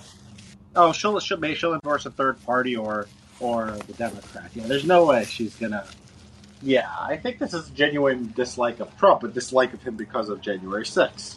Um, I don't think that that's. So, I mean, remember six, january six or 6th, seven what did she think of trump you know Before that, she probably thought he was bad, but like worth it for like the sake of the conservatism or the party or whatever she believes in. And then she thought he was so bad that like he couldn't be but i think she right? thinks So, january 6th made also makes the party look bad in, in a way so prob- that's why he's so unstable. You know, I can see it both ways because even if it's principled that like she is she standing up for democracy or is she saying, you know, look, we can't win with this guy again. This is too crazy. And, and if he does win again, he's not. We're not going to be able to control him. So I'm going to pick this issue and take a high horse on it. You know, and we all agree. I mean, it's not a great issue to be a high horse on it because of all the other horrible stuff she she likes. So I don't even feel like giving her um, any half credit. You know, maybe a Okay. quarter credit. You you can hate her. Uh, I won't hold that against you. I think she's a beautiful woman. All right, thanks. Oh, sorry, I didn't mean to cut you off there, Eric. All right, uh, Jonathan, you're up. Can you hear me? yes. Yes. Okay. Yeah, I wanted to follow up uh, with the commenter before about the, the war, and this always comes up. This idea that Russia is going to overrun Poland is so uh, absurd. I mean, the, I mean, first of all, the, the gauges on the railroad, the rail lines, are different from Ukraine to Poland. Like, it's not even logistically possible to do this um, if that was their goal. But it's it's also just like a like this it's going to be already a problem for them to actually have to pacify the the, the regions that are like semi neutral towards Russia, let alone like the western part of Ukraine. I don't even think Russia wants to get to get that far, but let alone Poland, like it's not even the same culture. I mean, Ukraine and Russia they have a similar culture to a large extent, but I, I don't know. I just keep hearing this and I just don't understand why this keeps coming up, why people have this I know it's it's history, but you know the history doesn't it's not the same as it was back in the in the 30s. I mean, that was literally the Germans and the the Soviets just carving up behind the closed doors Poland, and and uh, that's what led to that. That was just a I mean, it's kind of like a once in a lifetime type of ordeal. But anyway, I wanted to just to make a comment on that because I, I hear it over and over again and just uh, kind of irks me. Yeah, I mean it's it's this uh, quasi domino theory that you hear incessantly, um, uh, and it's it's really I mean it was. I, I tend to doubt that when people talk about the about the threat of Ukraine of uh, Poland being invaded, or even any other of these uh, states, like you know the Baltic states or whatever, it's uh, probably not that they have a sincere belief that an invasion by Russia of Poland would actually be imminent. It's it's really just a um, a galvanizing tactic to uh, to encourage you know military support for uh, Ukraine. Like they, they they on principled grounds think that it's you know overwhelmingly necessary to deliver Russia a crushing blow in Ukraine and to Well, that, that's the thing. to to, to, hate- gal- to galvanize support for that they have to they have to they have to sta- well and to galvanize support for that they have to present the impression that other countries could be at just as great of a risk as Ukraine is. the Poles and Ukrainians, they I have some Polish neighbors, and it's amazing the stories I'm hearing. Like, Yeah. they they absolutely hate each other, and uh, in fact, I was hearing from them that that they they were saying their family back in because they're from Krakow, and they said that everywhere you go now, there's it's like they've colonized Poland. Uh, all these, these like there's flags everywhere, and like they're they're getting pissed. Like they already the Poles are a little, you know, edgy to begin with, and. uh like if they could just if the Poles could just put aside their sort of irrational behavior or views to the Russians, which I understand that, but uh, I think they, you know, they're kind of the key to solving all of this because they can easily find a resolution to this that would work on Russia's terms as well. Uh, I kind of think that that's why the U.S. is still, to the extent that we're involved there. I mean, we would need to, logistically to work with the Poles in order to make this whole bullshit like uh, continue. You know, so if, if the Poles just kind of like stand up and just say, "All right, enough. This is ridiculous," then the whole thing can just kind of end really quickly. Yeah, you know there was uh, Orban you know, of of Hungary.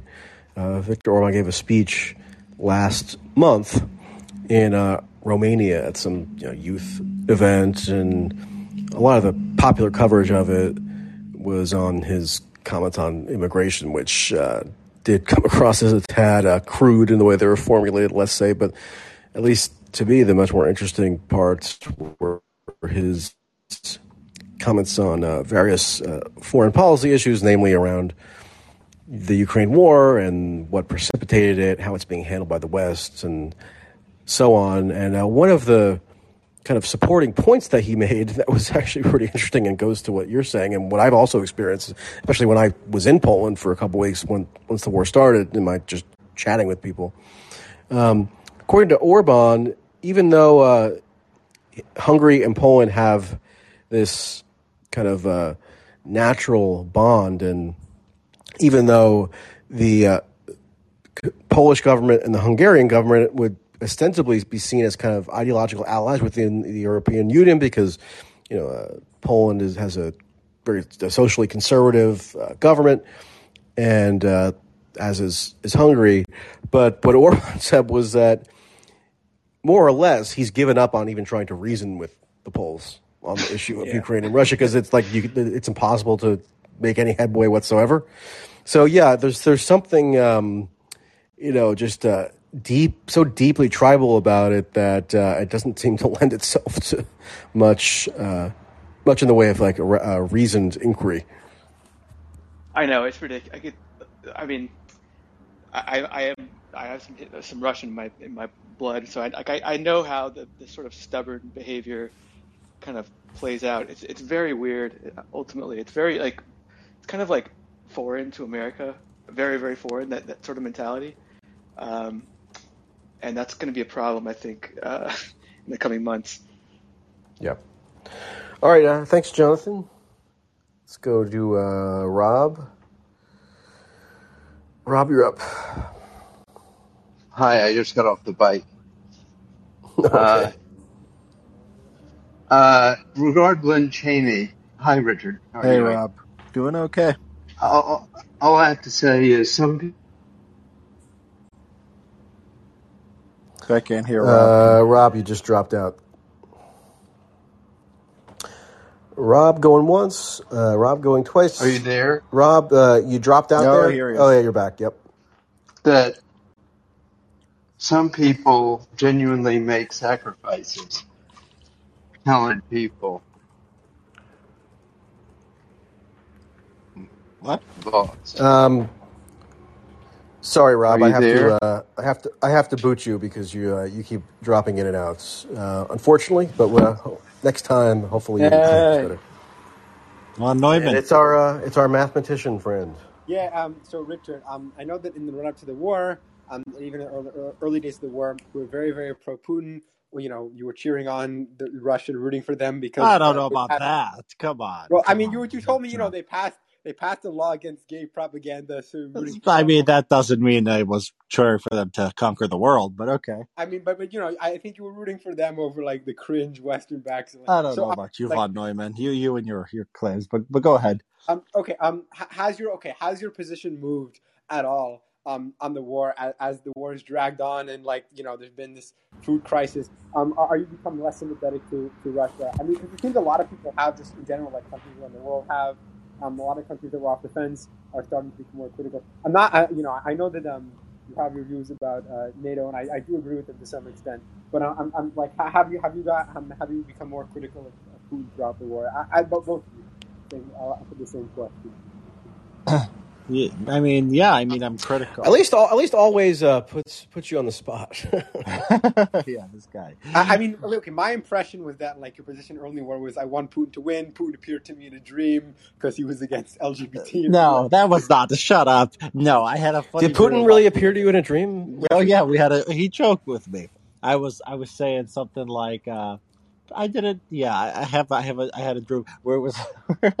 we were at a conference or something, and I said something like, um, uh, I don't remember how our conversation started. I was like, "Oh, this. I didn't know the president of Russia could be such a nice man." And then he was. Then to me, he said, "You could be anything you want, even the Queen of England." And then I said, "Not the Queen of Russia, though." And then we laughed. Uh, sounds like a profound dream. It's a profound dream. Yeah, it was better than I. I tweeted it, but no, that that's not that, that's not uh It's just It's a reasonable question, though. I guess, like maybe the way I would put it, so it's a bit less accusatory, is you know, uh, to whatever extent that- you had you you admired like the social conservatism or whatever of Putin or like the Russian governing class. Um, has have the developments of the war, you know, changed your your uh, perspective? Not really. I mean, the social conservatism is its own own thing. It doesn't necessarily have to be connected to the uh, to the war. I do. I will say. I mean, Neumann. Um, I think would.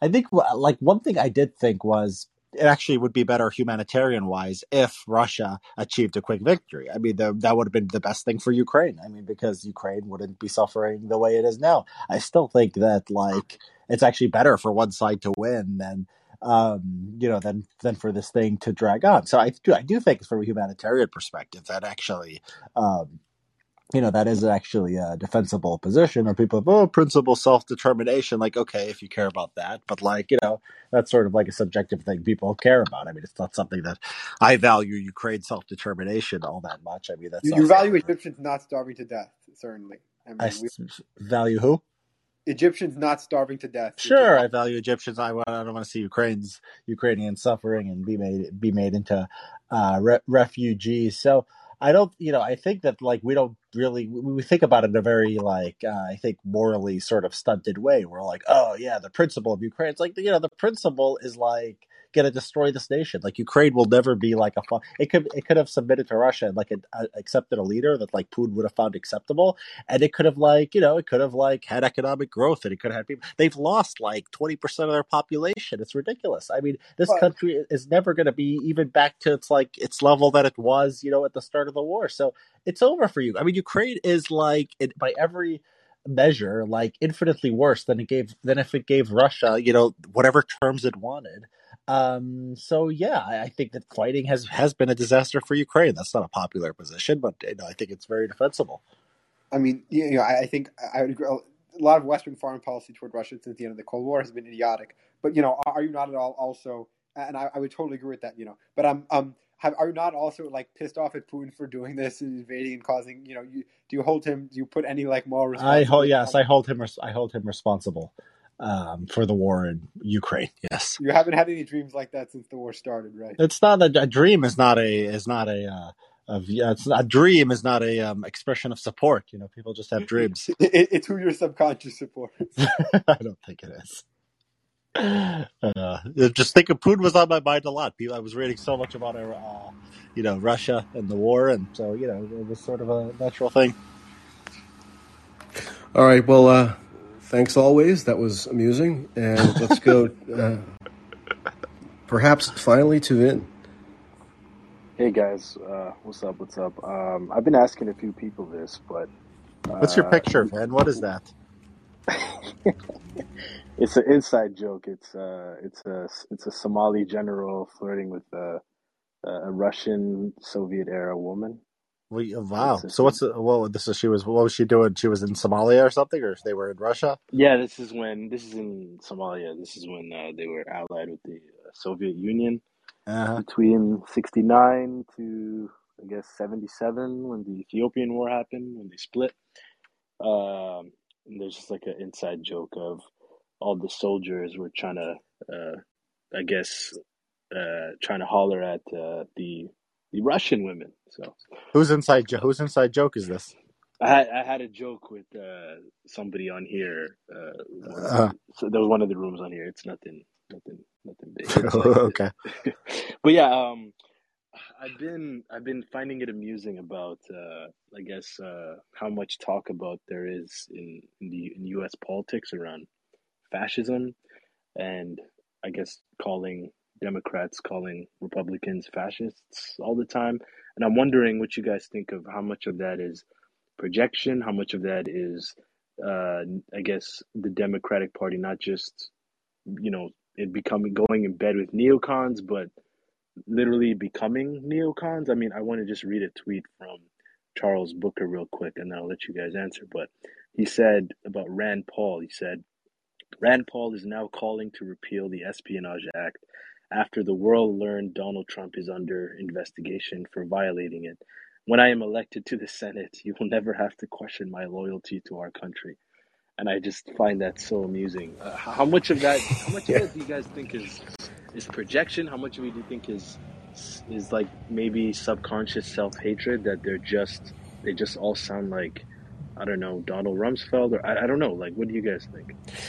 Yeah, I- I've uh, I've written quite a bit about this, and um, one thing that you definitely saw happen when Trump became a um, prominent political figure was probably I would mark it to around the time when he first when he wrapped up the Republican nomination in 2016. There was a raft of uh, commentary pieces from prominent liberals, uh, journalists, basically uh, declaring that Trump was a literal fascist or something along those lines. And by the word by fascist, what they generally meant was just bad, and bad enough that uh, all manner of you know heretofore uh, unprecedented tactics are acceptable to uh, oppose Trump and prevent him from taking power.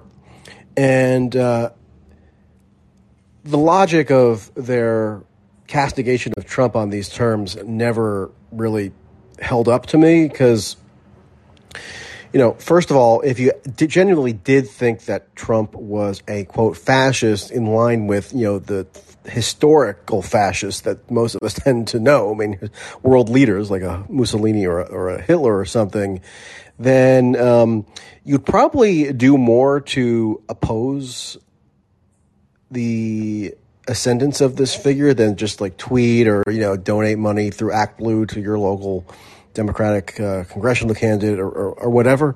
Um, so their actions didn't match their words in terms of the severity of the threat that they claimed was uh, in existence.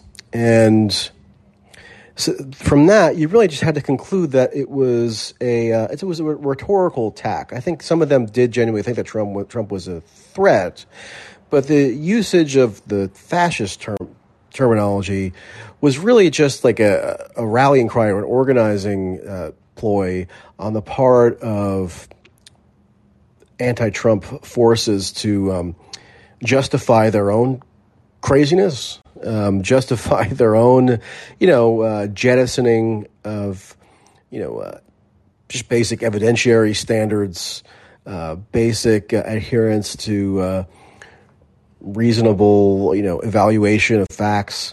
Um, because if it's true that uh, you're opposing a fascist threat, then all other considerations ought probably to get subordinated to that. Um, but you know what Trump actually did in office is not consistent with anything that I think could be rationally described as quote fascism.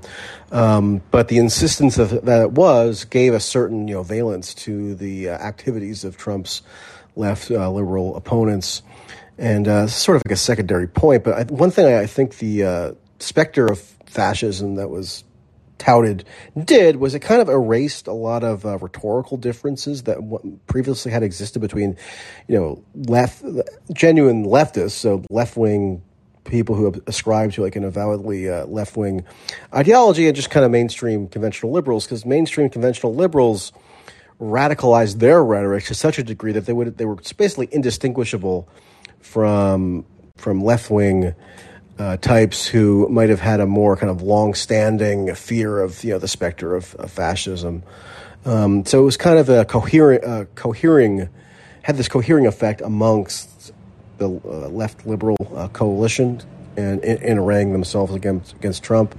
Uh, but it is funny because I, I, also saw that uh, Charles Booker tweet and. Um, I don't know if he has explicitly called Trump a fascist, but it would be hilarious to claim you're opposing fascism by uh, rushing to the defense of the Espionage Act, which was you know first instituted to uh, stifle largely left wing uh, dissent against uh, World War One by Woodrow Did you see Wilson. that video of the campaign ad of uh, this Booker guy um, where he lynched, lynched himself? I haven't seen that. I heard I heard that that exists, but I haven't seen it. No, yeah, you can find it on, on Twitter. He's, Yeah, he's running for the Senate. and He's like, you know, he, he's like got a noose around his neck, and he's like standing by a tree. And I don't know what the what his point was. Like, oh, they're you know they're gonna lynch me or something. I don't Well, he know. seems like a rigorous thinker. certainly is.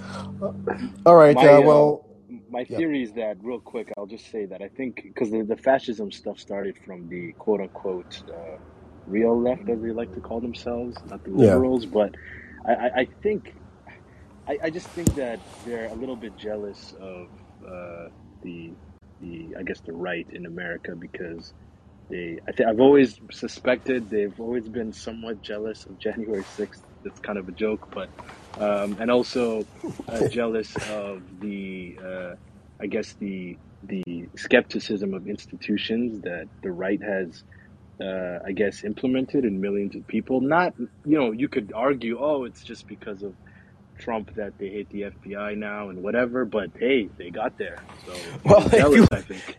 if you spent any time in uh yeah, I was going to say if you spent any time in Portland in 2020, which I did. I mean the um the principal activist uh, forces behind that whole, you know, uh, agitation at the uh, federal courthouse that summer, they were actual insurrectionary anarchists. I mean, and they it's not like they were bashful about professing their ideology. So, yeah, I mean, it's not like uh, those types would have had anything on principle against the idea of you know ransacking the Capitol. So it's uh, it's uh, it's funny to that for anyone who might have had like a sympathy for that protest movement in particular in Portland to uh, you know clutch their pearls at the uh, you know desecration of of the Capitol. Yeah, exactly. Thanks, though, guys. I'll head out. But you, Richard, you got the best Twitter account, man. Don't go off Twitter, all right? Uh, well, I'll, I'll be there as long as they, they let me stay on. Which might not be long. Twitter, uh, Richard definitely. Um, he's definitely definitely an object of fascination on, on Twitter. Uh, even people in my uh, my personal life te- uh, go out of their way to give me their takes on uh, Richard's latest tweets. So it says something. That's great. Yeah, it's uh, it's very, very, very polarizing. I hear you know the entire spectrum about it. Yeah. All right. Uh, thanks everybody, and uh, you know, as always, we'll reconvene soon. Bye bye. Okay, see you. Bye, bye, Mike.